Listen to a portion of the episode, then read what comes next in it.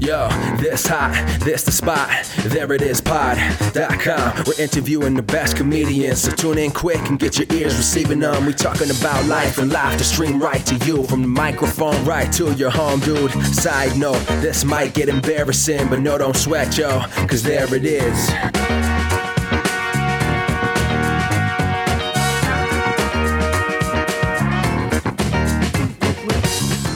Welcome to the There It Is podcast, a comedy podcast to help you find your inspiration.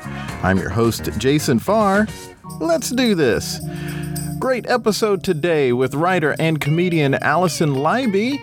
I really enjoyed talking to her. Heads up, there is a little noise you're going to hear in the background, the apartment above me still being renovated.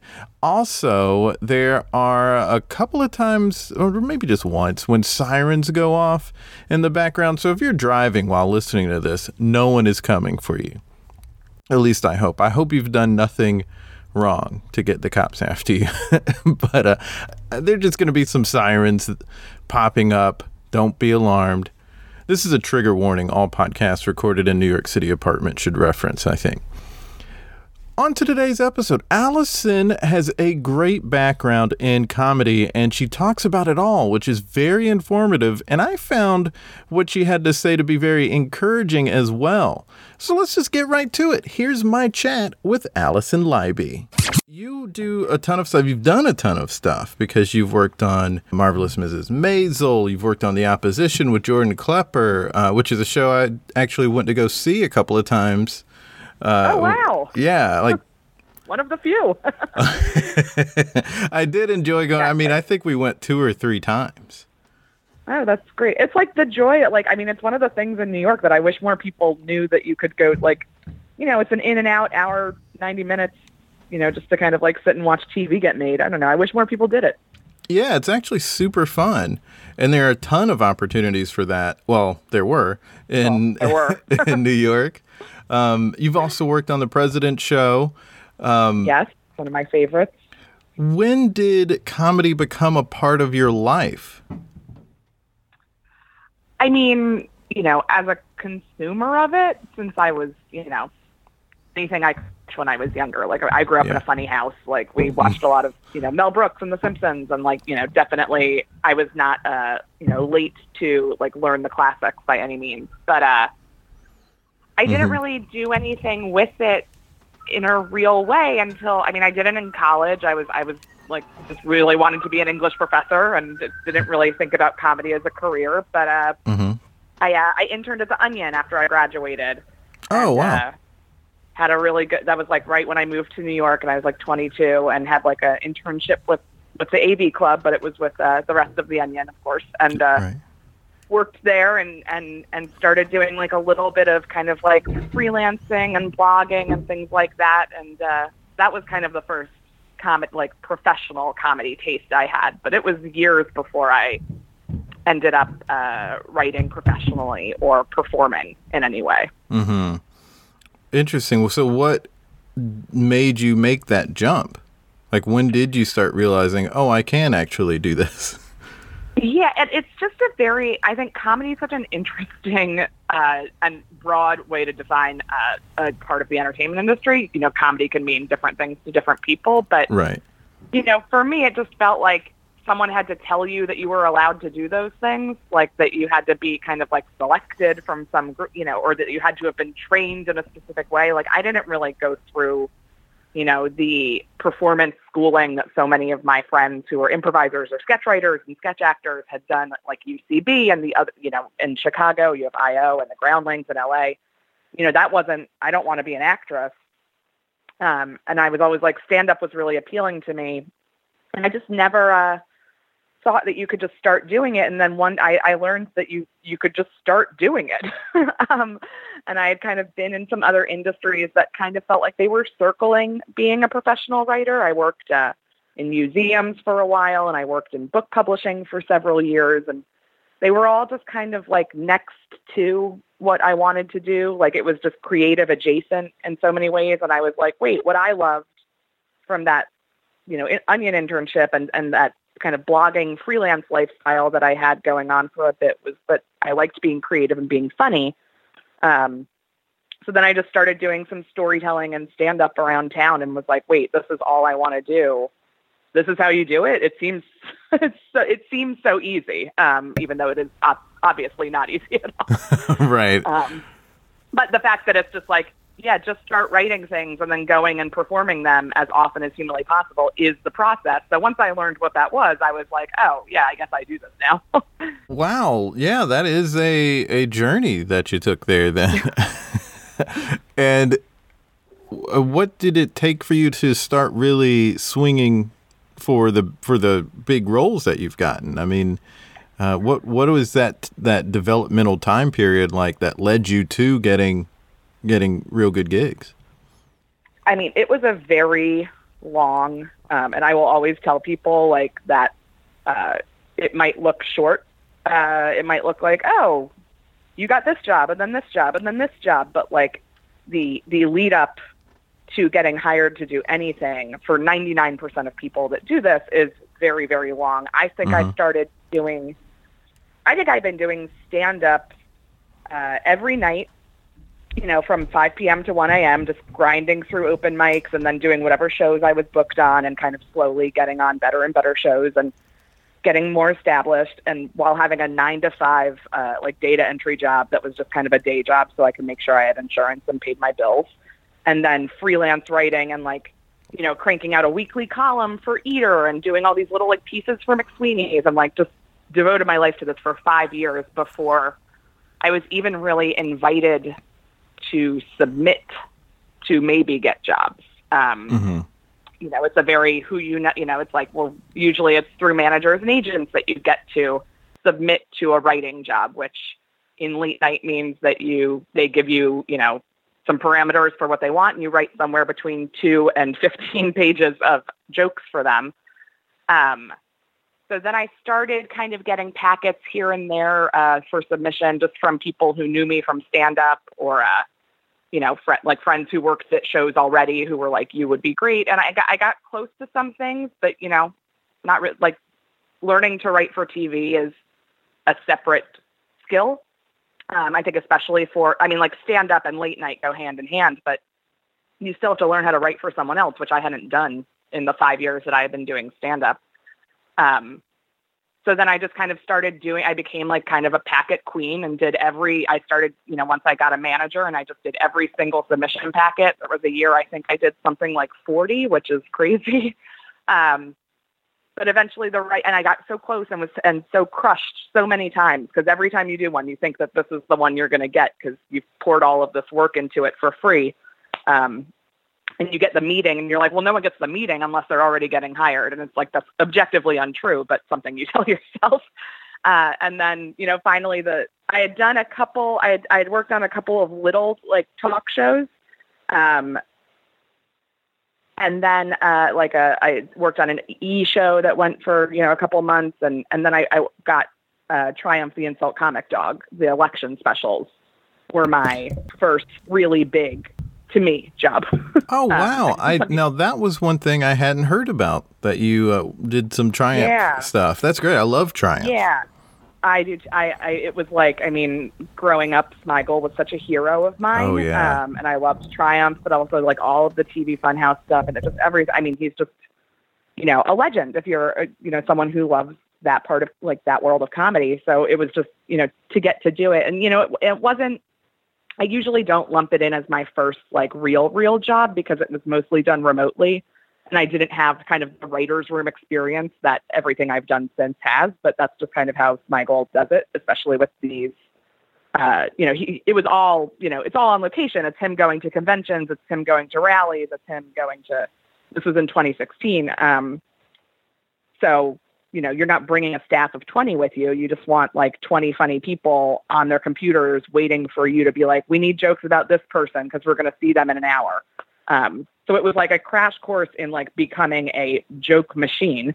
Um, cause they would email you at like 1 a.m. being like, tomorrow at eight, we're going to see Wolf Blitzer. We didn't think we were going to see him. So we need a whole bunch of stuff to say to him. And like, then you crank out as many as you can and at 3 a.m. you crash and you wake up at 7 to just like make sure you're sending in the right stuff and it's uh it was it was a, a runaround but it was so fun and I I just am endlessly you know, so proud that I even got to work, you know, in any capacity with him and with that show. And, and it was a very good experience.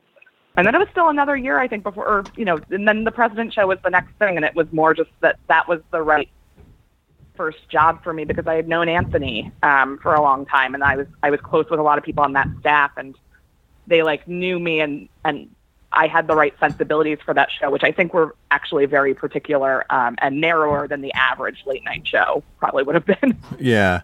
That's a pretty interesting process that you described there. So I want to talk about that that triumph experience a little bit of yeah you know having to write really quickly um, how and specifically talking about how to develop uh, being a joke machine uh, how did how did you go about finding finding out how to do that i mean it's like you know part of that is is a little bit of the breeding of being a stand up where you're just kind of like going out every night testing as many jokes as you can and, and fine tuning. And, you know, I, I certainly knew how to structure jokes, you know, from a general, in a very general sense, but like pretty well at that point when I had gotten that job.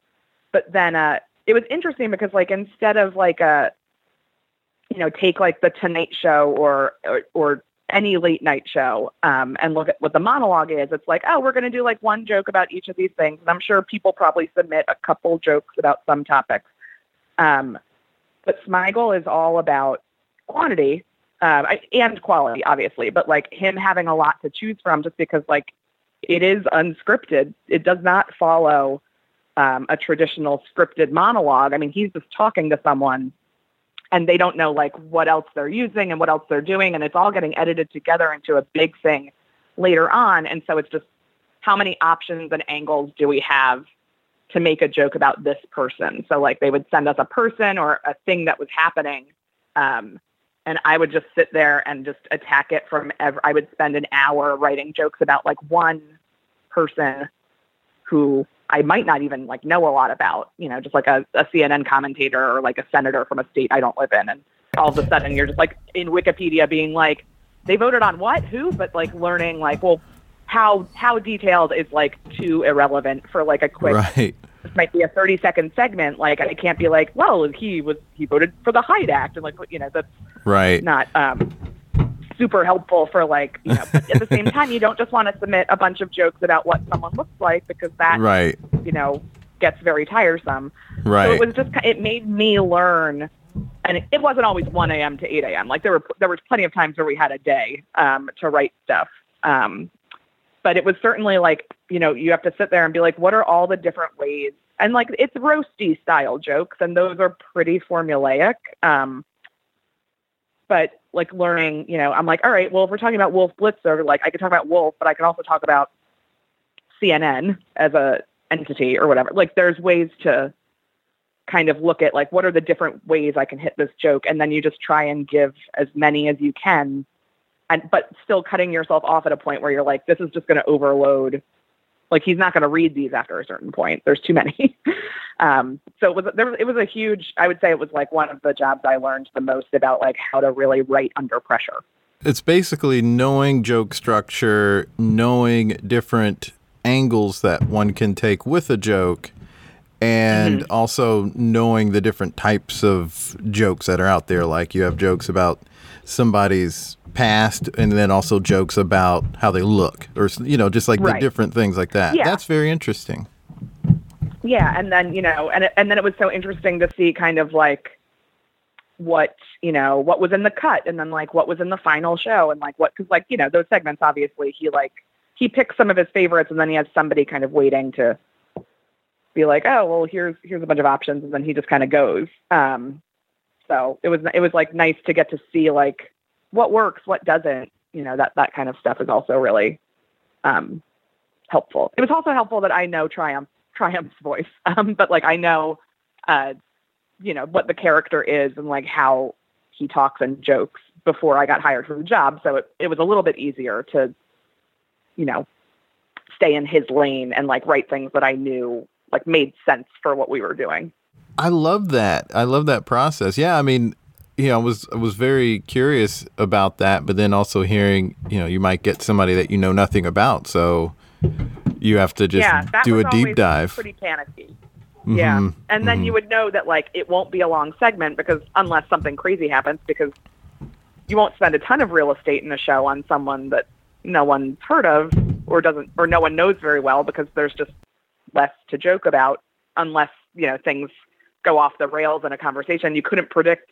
You know, it was it was also like a learning experience and how to like how much time to spend on certain things because like you know what's gonna you know that if he can get to Ted Cruz, it's going to be a much longer segment than if he's going to talk to, you know, a freshman congressman that no one's heard of. So there, you know, there was a lot of just kind of starting to understand like how TV gets made, um, and where to kind of spend your time and spend your energy as a writer, um, so that you're getting as much good stuff out there for them as as you can, but not like just spinning your wheels, cranking out garbage that's truly never going to see the light of day. Yeah, and also with writing so much and, and knowing that there's there's just a lot of material that's coming out, it explains why he has sheets of paper with him when he's doing like the man on the street type bits. Uh, or like Right. at MTV Video Music Awards, and he's making fun of Eminem, and you see that he's holding sheets of papers. That's where the jokes are, and he's also like on the spot, sort of choosing what to go yeah, with. Yeah, which is, I mean, it just shows what his his mind is Right. forever fascinating to me, and he's so brilliant. And just to be able to scan that sheet and know exactly the direction he's going to go, and then like Right. still deliver it as triumph, and still like respond as triumph with something that's not scripted is incredible. Yeah, I, I totally agree. I think that's super fascinating because you have to be such a good listener, and you also have to be aware Right. of what's on the sheet and and and uh, when somebody says something, saying like, "Oh, I know there's a joke about that. Let me get to that real quick," and and you just have to be so sharp in in every Yeah. way, really, to do what he's Yeah. doing. Yeah, he's he's a genius and one of the greats. yeah, I feel very lucky to have been able to be a part of that just because it seemed like also after, you know, after 2016, while there was also a ton of like more political comedy being done, I don't think there was as much room for, you know, I, I'm, I, I'm sad there was not more Triumph stuff to do. So I'm very glad that I got to do it when I did. Yeah, that's great.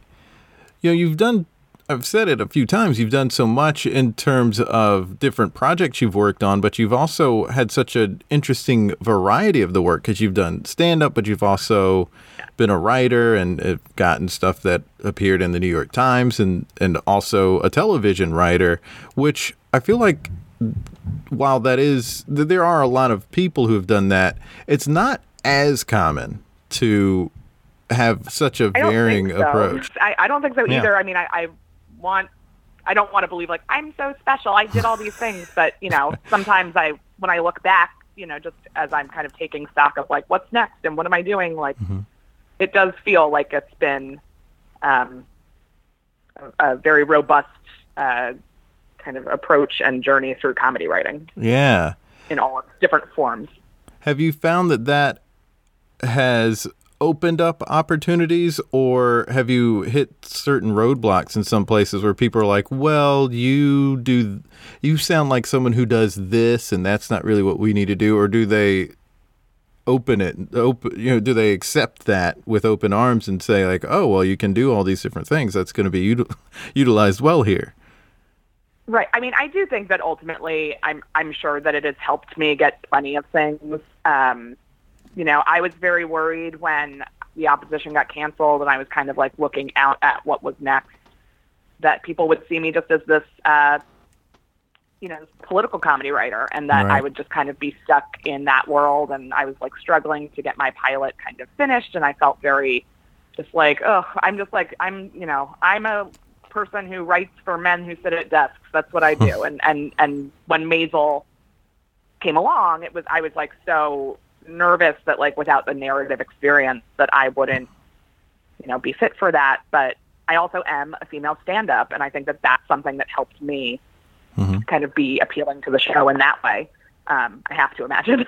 um, but that also that I've written prose, that I've written, you know, all this other stuff that like I think it did kind of create this like okay maybe I haven't done this one specific thing but like you can see I've done all of this other kind of writing that informs you of what kind of writer I am. And all I'm learning as I go through this career is that the different kind of parts of of writing comedy and writing, you know, for humor, it's all just kind of learning the rules of that little corner of the industry. Like, you know, there are so many people who I feel are boxed out from political comedy writing because like writing for a show like The Daily Show or Last Week Tonight, there's a format that you need to learn. And once you learn that format, both in like, you know, how a teleprompter works, but also just in kind of like how those jokes sound and how video is placed within a story, you're like, oh, this is easy. But unless you really like learn that and know that and have access to learning about those things, Mm-hmm. um, it can be very exclusionary. And I think that like I felt that way about narrative, and I, I've been able to kind of jump into that world very luckily, and, and I'm sure that like other people feel that about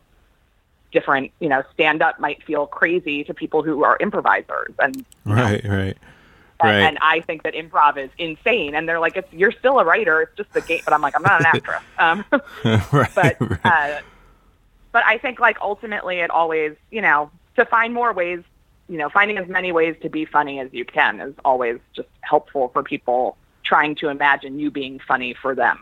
Like right. if I could be funny for the New York Times and for Robert Smigel and for an E pop culture show, like then yeah, there's probably a world in the middle of that triangle that can you can see me writing for you if you're one of a few different things. So I think it helps. I don't think it's like necessary for anybody to just be like, well, I can't right. be a TV writer unless I'm in the New York Times writing a humor Right, column. right. Like that's not, you know, I don't think that like I hope that nobody feels that because I think that that's untrue. But I would it agree. doesn't Yeah. hurt you. Yeah. Yeah, it's definitely I find it impressive, but I've also seen that run up or like you know, not in the entertainment business so much, but uh in just the office world where people are like, "Well, you seem like a jack of all trades and a master of none sort of thing." And it's like, is that just an excuse? Cuz to me, if you I can do a lot of things. yeah. right. Um You can, and especially if you've figured out how to do a lot of things, it means that you can also continue to learn how to do new, different right things. right which is mastery being able to Yeah. do different things is in itself a masterful skill I agree. I'm not familiar with how the writing is structured for ms maisel because obviously there's somebody writing the stand-up and there's somebody writing the story.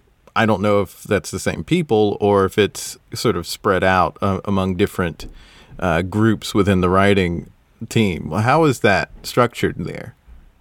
It's a, I mean, it's a very small staff. Um, there's only five or six of us, plus Amy and Dan, uh, who are the co-creators, executive producers, brilliant uh, leaders of the show, and uh, yeah, and then it's a, a couple playwrights and a couple stand-ups, and we all kind of work together to figure out what this. You know, Amy and Dan always have a very like not a very clear, but they have an idea. Like they've had an idea. It's their show. They have an idea of what they want to happen with all of these characters um, and we kind of all together the you know the people who come from a playwriting background. Uh, there's me and two other stand-ups on the staff who you know have written for other shows and, and are are writers.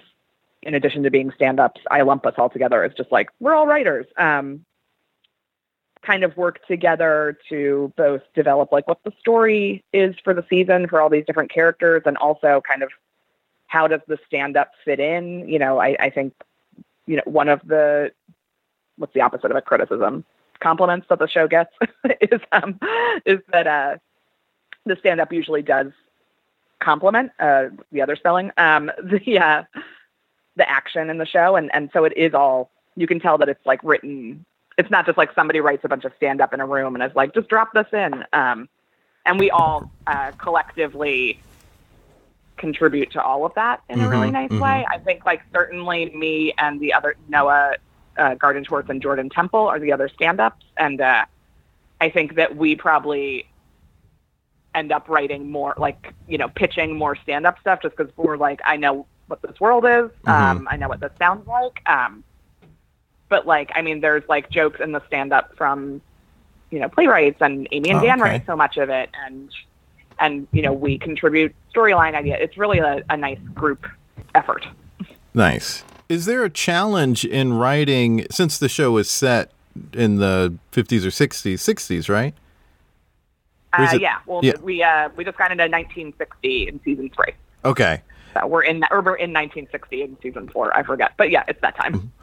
Since stand up was so different then, and then also the culture was so different, is it hard or is there a challenge to writing material for that time period in a, a time period that the audience is mostly removed from? A lot of young people watch the show and they don't. They didn't live then. They don't necessarily get the references. Uh, so, is there a challenge Yeah. in trying to write that in that old school voice? It. I mean, there is and there isn't. I think that like Midge. Per, I personally think that Midge feels kind of modern in some ways, um, but then also still is, of course, of 1958 and like you know, in the way she does a lot of things. But her her perspectives, I feel like, are a little more modern, and like I think that's what makes the character so interesting. And you know, how she feels about certain things, I think has is not as far a leap for us writing it.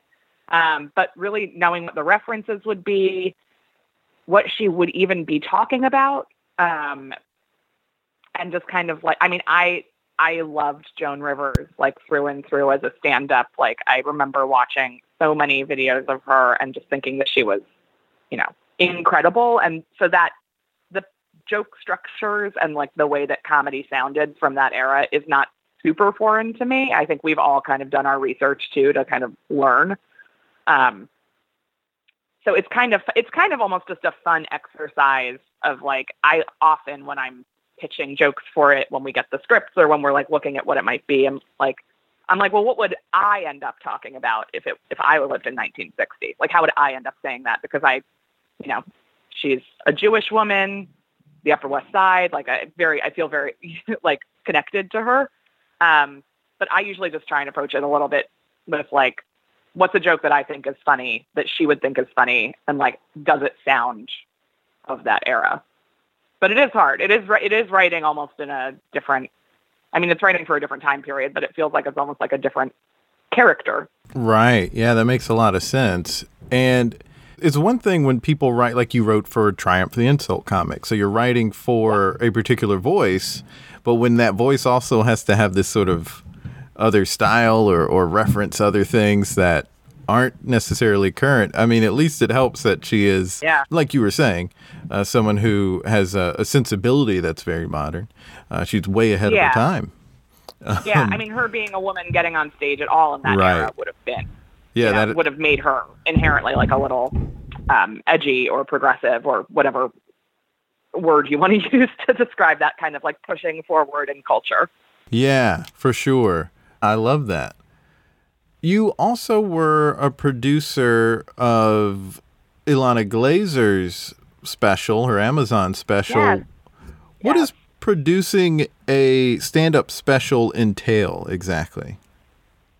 It means different things to different people and different specials, and producer is one of those insane uh, titles in the entertainment industry that it's basically the same as consultant in you know corporate America. I think it's very you know there are people who are producers who are you know figuring out a line budget of a show. And there are people who are Mhm. producers who are writers, and there are people who Mhm. are producers who are just collecting money on the back end. So Right, I'm right. not not that one. Um, I uh, in this context, I mean, Ilana and I met uh, years ago at a stand-up show. We were just both booked on. Um, this was like she was like pretty in, into Broad City already. It was like maybe season two or something like that. Um, and she was kind of getting back into stand-up after having been doing the show for a bit. And she saw me on a show, and we just like in, she just like DM'd me and was like, "Can we meet for a drink? Like, I want to talk to you about comedy." And became like great friends who just like loved kind of like working on jokes together and kind of looking at you know okay so i want to work i want to talk about this like all right well let's talk through like what you want to say and and and kind of like bounce jokes off of each other um so when she decided to do a special um you know that was just kind of an extension of that role so kind of helping her um kind of like navigate through putting together this hour um, and and helping her kind of figure out what those jokes how to get those jokes in the best shape and so we would go out and do shows together and you know then we would like kind of listen to tapes and talk about like should we move something? Should we, you know, it, it kind of it felt a lot like writing for television um, in a way where it's like you have someone's vision and you're just like, how can I help you make this, you know, the best it can be? So just kind of like helping with jokes and, and kind of structuring stand up and, and, and trying to make it as, as tight and, and fun for the audience as possible. So it was really, I mean, such a, it's my favorite thing to do is just work on jokes with people. Oh, very cool. Yeah, that's nice to hear. I feel like stand ups have a, a, a rap for you know, I guess not being helpful, but you know, there's so many people who are helpful in the in the industry. I mean, I, I think um, Neal Brennan helped Ellen with her last special. Uh, lots of people Yeah. help people. Yeah, It's very common. Yeah. Um, it gets a strange, you know, people are like, someone's writing for you. And I'm like, yeah, but like, even when I get on stage, like, there's stuff that I say on stage that someone has helped me kind of shape and form and, and understand a little bit, like, make it a little bit tighter. And it's like, and I'm not a, like, I'm not a big successful stand up. I'm still like, everyone, that's the process of stand up. Like, it's so Right. rarely done. Yeah. Uh, alone in a room in a vacuum. right. And I mean, even, Even, at like- open mics, people will say like, "Hey, Yeah. uh, there's this uh, I thing that I don't get." you. Right, right, or Yeah, some I- you know some that- sort of structure thing. Yeah, Yeah, and I find it very like I found stand up to be like a shockingly collaborative art form. I guess I hate calling it an art form, um, but whatever it is, performance.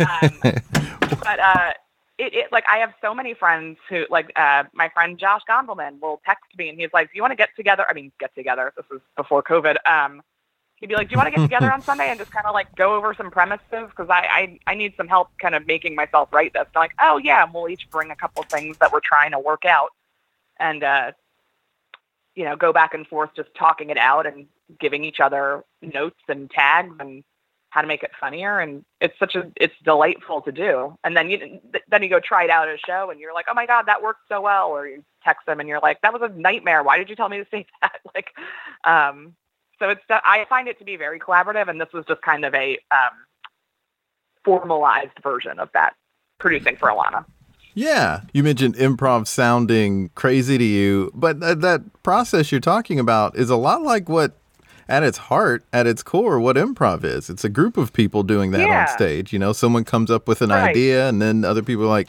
"Well, here's something I think that can help that idea." Yeah, I, I tend to find like I feel like when I was like early in stand up, I was like, ugh, gross, improv. You know, every there's obvious there's always that at odds nature of those two comedy forms because like they I don't know they seem like the antithesis of each other. But at the end of the day, like I I am most satisfied with like collaborative writing, and I thought that I wasn't for so long because I did so much you know writing you know funny TV recaps in my early days of like having to freelance and like writing, you know, some of the humor pieces I've done and writing stand up. I thought I was doing that by myself and I've learned, you know, through my jobs in TV, but also like when I really look at like how my comedy, uh, my stand up comedy has evolved and when I'm working on a script with an like I have I have a writing partner right now who I adore writing with and we just it's more every time one of us has an idea for something to work on we're just like I'd rather just bring this to you and do it with you because it's more fun and like inherently better um, when there's two people or or more that are kind of helping this thing kind of become a reality. I think there are some, you know, tortured artists who are like, I must do it all alone, and that's like another awful legacy that Louis C.K. left us. But um, there are like I think that like you know the more I'm a very more the merrier when it comes to comedy writing at this point, and I like love getting in a room together and kind of being able to make something funny. Yeah. Um, why don't you? Was it comedy or stand up that you were saying you don't like to call an art form? I was stand up. Oh, okay. just not because I don't think that it is artistic expression, but people just- get all uh, high horse. Oh, you know, right. High horse about like this is the only real art, and I'm like, don't call it art. Like Oh, we're still just this is not, you know. True. I just true. don't like when people take it too seriously. I think don't either. Yeah. Art form. Stand up is inherently an art form, but when people get all you know High and mighty. about Right. it being taken as this like truth telling and i'm like I don't know. I have like a 10 minute bit about like buying an expensive cactus at a store. I don't know if this is like high art um, or the cultural criticism that you wish it was. yeah, the I people mean, who think of like uh, like that are the ones who have the least fun with it. I'm like, it's comedy. It's what it's inherent. Like we're just supposed to be making people laugh. It's the fun of it. Like I just I think it's fun and it should be fun for everyone. Right. I totally agree. And I, um, you know, there's a lot of, I guess, like truth telling comedy that I've enjoyed, but I've never enjoyed when people do get kind of on a pedestal and, and, Yeah. um, and talk in those terms of like, use your platform to talk about da da da da da. And I'm always, I just sort of resent it because it does seem to Yeah. take the fun out of it and make it about something that I'm not even sure they they have as much control over. I, I don't know where I land on that whole how much of an impact can it really make because you know on the one hand I know how certain specials have made me think about something, you know, it has challenged me in some sort of way. Like that's a real thing. But, you know, people I do think sometimes treat stand-ups as senators on the floor speaking to the Yeah. the nation and getting votes changed and it just doesn't have that impact i don't think i mean it can change it Yeah, it I don't know.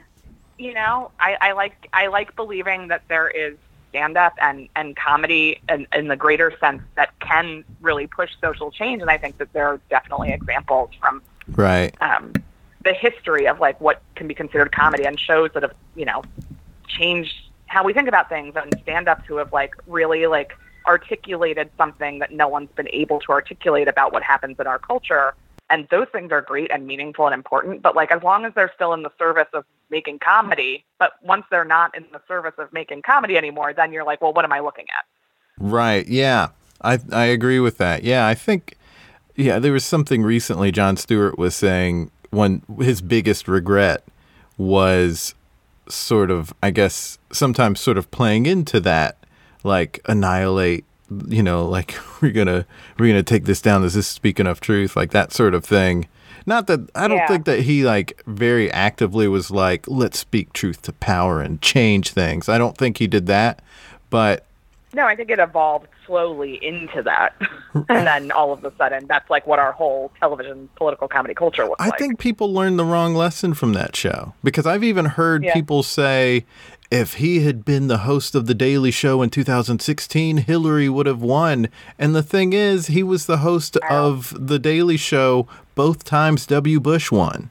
So I, I don't think it has that kind of impact. I think a lot I of agree. times people are preaching to the choir and they may be Yep. ahead of the curve, but they are still just saying things within your frame of thinking anyway. Right. I yeah, it's not there are not a lot of like uh you know, Trump or even undecided voters that are sitting down and watching The Daily Show or Last Week Tonight or even Right. And doing a at this point. 180. Like, I, don't, I, don't, Right. I don't know that that's happening. We shouldn't expect like these shows to be able to change anything and if they do that is just a, a added bonus Right. Right. Um, because if they're supposed to be changing things, then you need to put them on CNN and you need to put them on like, and they're not comedy shows anymore. Right. That's fine, but they're not comedy. It was one of the challenges with the opposition and the president show, which both kind of tackled the very heavy. I mean, president show obviously embodying Trump and like finding Right. a way to like how do we how do we take this like reality show host nightmare who's running our country into the ground and like put him back on TV in a way that like is satirical but also still funny, which I I personally think we did, but I don't think everybody would agree. That's fine. Um, and the opposition too, which was supposed to be kind of like a zoomed in look at like what is happening with these like culture warrior, fringe alt right conservatives, and it's like, well, now we're kind of just talking about them, and I'm not sure how you you know I think we made it funny as much as we could, but at the end of the day, like both of those shows are inherently not, you know, Mm-hmm. Built just to be comedies. And Right. that's like why I think they're set up to fail. It's because people are like, well, this was funny, but it wasn't the hard hitting thing I wanted, or Right. well, this made a really good point, but it stopped being funny. And it's like you actually those shows can't win. Um, which I think is unfor- unfortunate because writing satire can be very cathartic, and I think Mhm. that both of those shows had some of the like funnier jokes that I've gotten to written to write as a as a comedy writer. Um, but you know, it's uh it's it's a t- it's a tough corner to put a television show in, or to put a, a stand up in, or or a you know whatever you're looking at to be like you have to both be the truth teller and save us, but you also have to be really funny doing it because I don't think I'm not sure that anybody's ever actually done that. I don't either, and I think some people think that that's what the court jester did, but um, yeah, I don't know that that really. I don't think that really happened. I don't. I don't. I don't know. I mean, I don't know. I'd have to, I guess, study that to see. I, I'd, I'd be Yeah. curious if there were, because some people have talked about like the court jester being able to say things that uh, no one else could say, and and uh, you know to the to the king. But I, I don't know that the king said, you know what? On second thought, I'm going to do something completely different than what I was thinking before because you made that joke. I just, I, I have not personally seen or personally experienced a comedy special making me do a 180 on the way I was thinking. No. If I No. disagreed, I disagreed, and it doesn't matter if Yeah. the joke was funny or not. If it's if it's wrong to me, I don't think it's funny. so, you Yeah. know, Right. It's hard, and it's a hard like I feel like comedy has gotten pushed into being either like this like super fluffy, hmm you know, family sitcoms and like very uh, surface feeling stand up because in comparison the alternatives are these like heavy hitting man at desk shows that, right. like, There's nothing in the middle. The darkest, the dark, or or like a really dark, dark, serious, you know, satire of you know whatever awful thing that we want to talk about this time. And it's just like there's actually, or like you know, or a stand up who's like, I'm going to spend a whole special talking about you know something super dark, or like telling you truths that you don't want to hear. And it's like, well, where's the in between? There there isn't a ton anymore. And I I hope you know, I hope that we start coming back, you know, not the middle politically, but like the middle of like the spectrum of of you know what comedy can look like, and that there can be like silliness that every once in a while you make a point, but otherwise you're just being silly. Know, I think it's a little it's a little polarized right now. It's a little tough to you know. You look at Maisel, which is this like beautiful like escape it escape to you know 1960, which is that better? I don't know. Um, like, but it's it's this like gorgeous goes down smooth you know, fun, witty, charming show, and then like John Oliver. Like those are your options. It feels like sometimes, Right. and there's not Right. a lot in between. I agree. I mean, uh, I'm a fan of a, a, I would say most of the people doing late night shows, but you know, you do have the serious stuff, or you have like you know, Fallon is doing stuff that's on the silly side because he he wants to be an es- escape. Uh, that's what he Right. wants the show to be. He wants it to just be like games and goofing around because he just wants you to take a load off. Um, I recently heard Conan talking. He he went to the Oxford Union and he was talking about this, and he said it's it seems like it's a lot of political stuff, but then you have the like Jimmy Fallon, James Corden stuff, and he said he likes to find his a way in in the middle where Yeah. he's not doing really either. I mean, he obviously is on the silly side, but he's not playing games. Yeah. He's he's kind of irreverent. Yeah, he's always kind of straddled the line a little bit. Yeah, yeah, he's very irreverent and, and a little bit different and like doesn't mind like having a bit more of a a point of view that isn't necessarily just a political one. Right, right, yeah.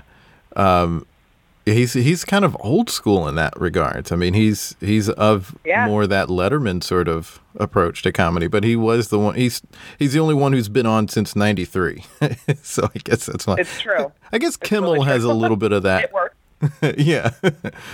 um, well, I just think all of this is really, really great to talk to you about. You have a really interesting perspective on these things. Um, Oh, thank you. Oh yeah, you're very I welcome. spend all day in my apartment thinking about it. So. Well, we've reached the end of the episode so quickly. I don't even know how that happened. but uh, Time doesn't mean anything anymore. I think that's part of it. that's very true. Um, so let's create something together, and I'm trying to decide what that could be. Um, I mean, you talked about I, I loved you talking about the process with Triumph the Insult comic. Like if you get uh, an assignment and it's like, oh, I've got a little bit of, I've got very little time here to work Yeah. on this. I'm, I don't want to make you do the taxing work, but I am interested in hearing that what that process would be like. Oh, Um, sure. So could we go over that? Yeah, yeah, we could do that. Awesome. Um, so let's say um let's say we get a celebrity um and let's say we don't know much about this celebrity so let's let's i'm just going to go to the news right now just pick a name of somebody who is uh trending or in the news God, and it's going to be a real dealer's choice there of what you're going to end up with. for sure It's Emmy's day too, so I'm sure you'll see a lot of famous people's names. Yeah, I'm I'm trying to find. Let's see. I don't want to do that. Um, that's uh, let's see.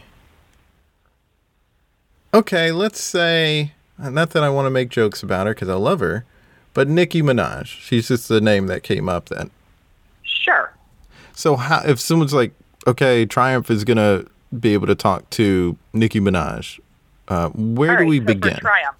hmm Sure. And like I also even though it's you know, it's always tricky, you know, I, I like doing something about appearance if you can. If there's a way I have plenty of my own personal code for what I think is appropriate or not appropriate for talking about what someone looks like. Um, I feel like usually I go to clothes um, because that is not uh, inherently as insulting. I think. Right. Yeah. You definitely also don't want to like talk about somebody's body. Yeah, so like, and I think our culture, you know, 2015 and now, uh, we talk about everything differently. So like, it's so interesting to even like be posed with this because like what I would have said in 2015 would have been much meaner. Um, but you could, you know, I would start in like, you know, if you knew what she was going to be wearing, you would definitely like kind of maybe start with that. I always think that like starting with something that's like physical and obvious is just really easy. Um, because it's the first thing a viewer is seeing. Um, at least working with Triumph. So like, you know, the first thing out of his mouth is going to have to be something that you get just by seeing this person for one or two seconds or having an introduction of, of maybe just their name and their title. So like some, you know, find something physical. It's hard if you don't know what that person's going to be wearing. I, you know, so many of the Republicans and, and Democrats at all of the events that we would cover uh, just really dressed poorly. So it was pretty easy to just make fun of their uh, ill-fitting suits. but for Nicki, you know, she certainly has a personal style that would be fun to write some jokes about, even though now I can't think of any. Um, but I would start with that. And then, um, like for, it would just depend on like why we're talking to her. Um, you know, at the conventions, it was one thing to know like, why are we talking to Ted Right. Cruz? You know, Right. because he's a piece of garbage. Um, Right. because he was there and he's obviously like, uh, you know, had a role and like we knew exactly like he was going to speak or something. Um, so like I always like to joke about like why someone is there. Like Mhm. if we're at the Grammys, it's like you know, you know, are you just here to defend your title of like best nails on any performer? Like what you, you that's a very like hmm hmm nice joke. Um, Right. but kind of just like contextualize why we're there, um, why we're talking to this person, what this person is doing, talking to us. Um, and then I always like to make a lot of jokes about like, um, if I can make fun of two things at once, I would really like to. So like I, um, you know, if there was someone else that you could like make a joke about in addition to Nicki in one sentence, it would- Right. you know, you. Like that's always, and it's like hard for me to come up with something on the spot without like a ton of Right. context. It's an old like, reference now, but I guess the beef that she had with Cardi B could have been at one point that that would be one direction to go. Right. Or like you could also I always loved doing like a like do you think that you're the blank of blank? Um, right. like you're making fun of the person but you can also bring in somebody else that you want to like make a reference to or Mhm. like make fun of the industry as a whole and like I always like to to do a couple of those and find a couple of ways, you know, it's it's you know, it's like the old roast joke that like it's a it's a structure I always really liked even though it's it's very um disgusting, but you know, I wouldn't like I wouldn't bone you with blanks Nick. Um, right, right. Swear on this, but like That's you know, fine, that's fine. that way you insult two people at once, and that Right. was always like a very fun. Like if you could get that right, it's just uh, a delight to do. Um, and then I always wanted, I, at least when I would submit for Triumph, like one or two jokes that are like absurd and like a little weird and just kind of like a surprise to hear, like something that kind of has like nothing to do with all the obvious things that someone would say if they were interviewing her for a comedy thing and, and try and find either one like bizarre fact about her that other people don't really talk about or isn't like kind of in the top 10 things you think of when you think of Nicki or like or just like go fully irreverent and like ask like who she's voting for even that's like not even a good example but like something like like like do something that's like a little outside of like the scope of what you're doing because like Mhm. you never it's good to have those on hand especially if uh the path you're going down isn't working Right, right. um, Good. yeah, and kind of, and then and just try and like and like and then like obviously you would write like a couple jokes about like the basics of like you know why she's famous, what her songs are like, you know Mhm. her like her hilarious videos, like and just like Mhm. making you know write at you know for Triumph I would write at least two or three things like two or three jokes for each like thing that somebody was known for. Um, Okay. And just get all those angles, and then hopefully you have a page of stuff that somebody eventually reads. And did and was there a finesse to how to make the for me to poop on joke? Was there a way that you had to try to surprise the audience with that since that was something people were expecting to come?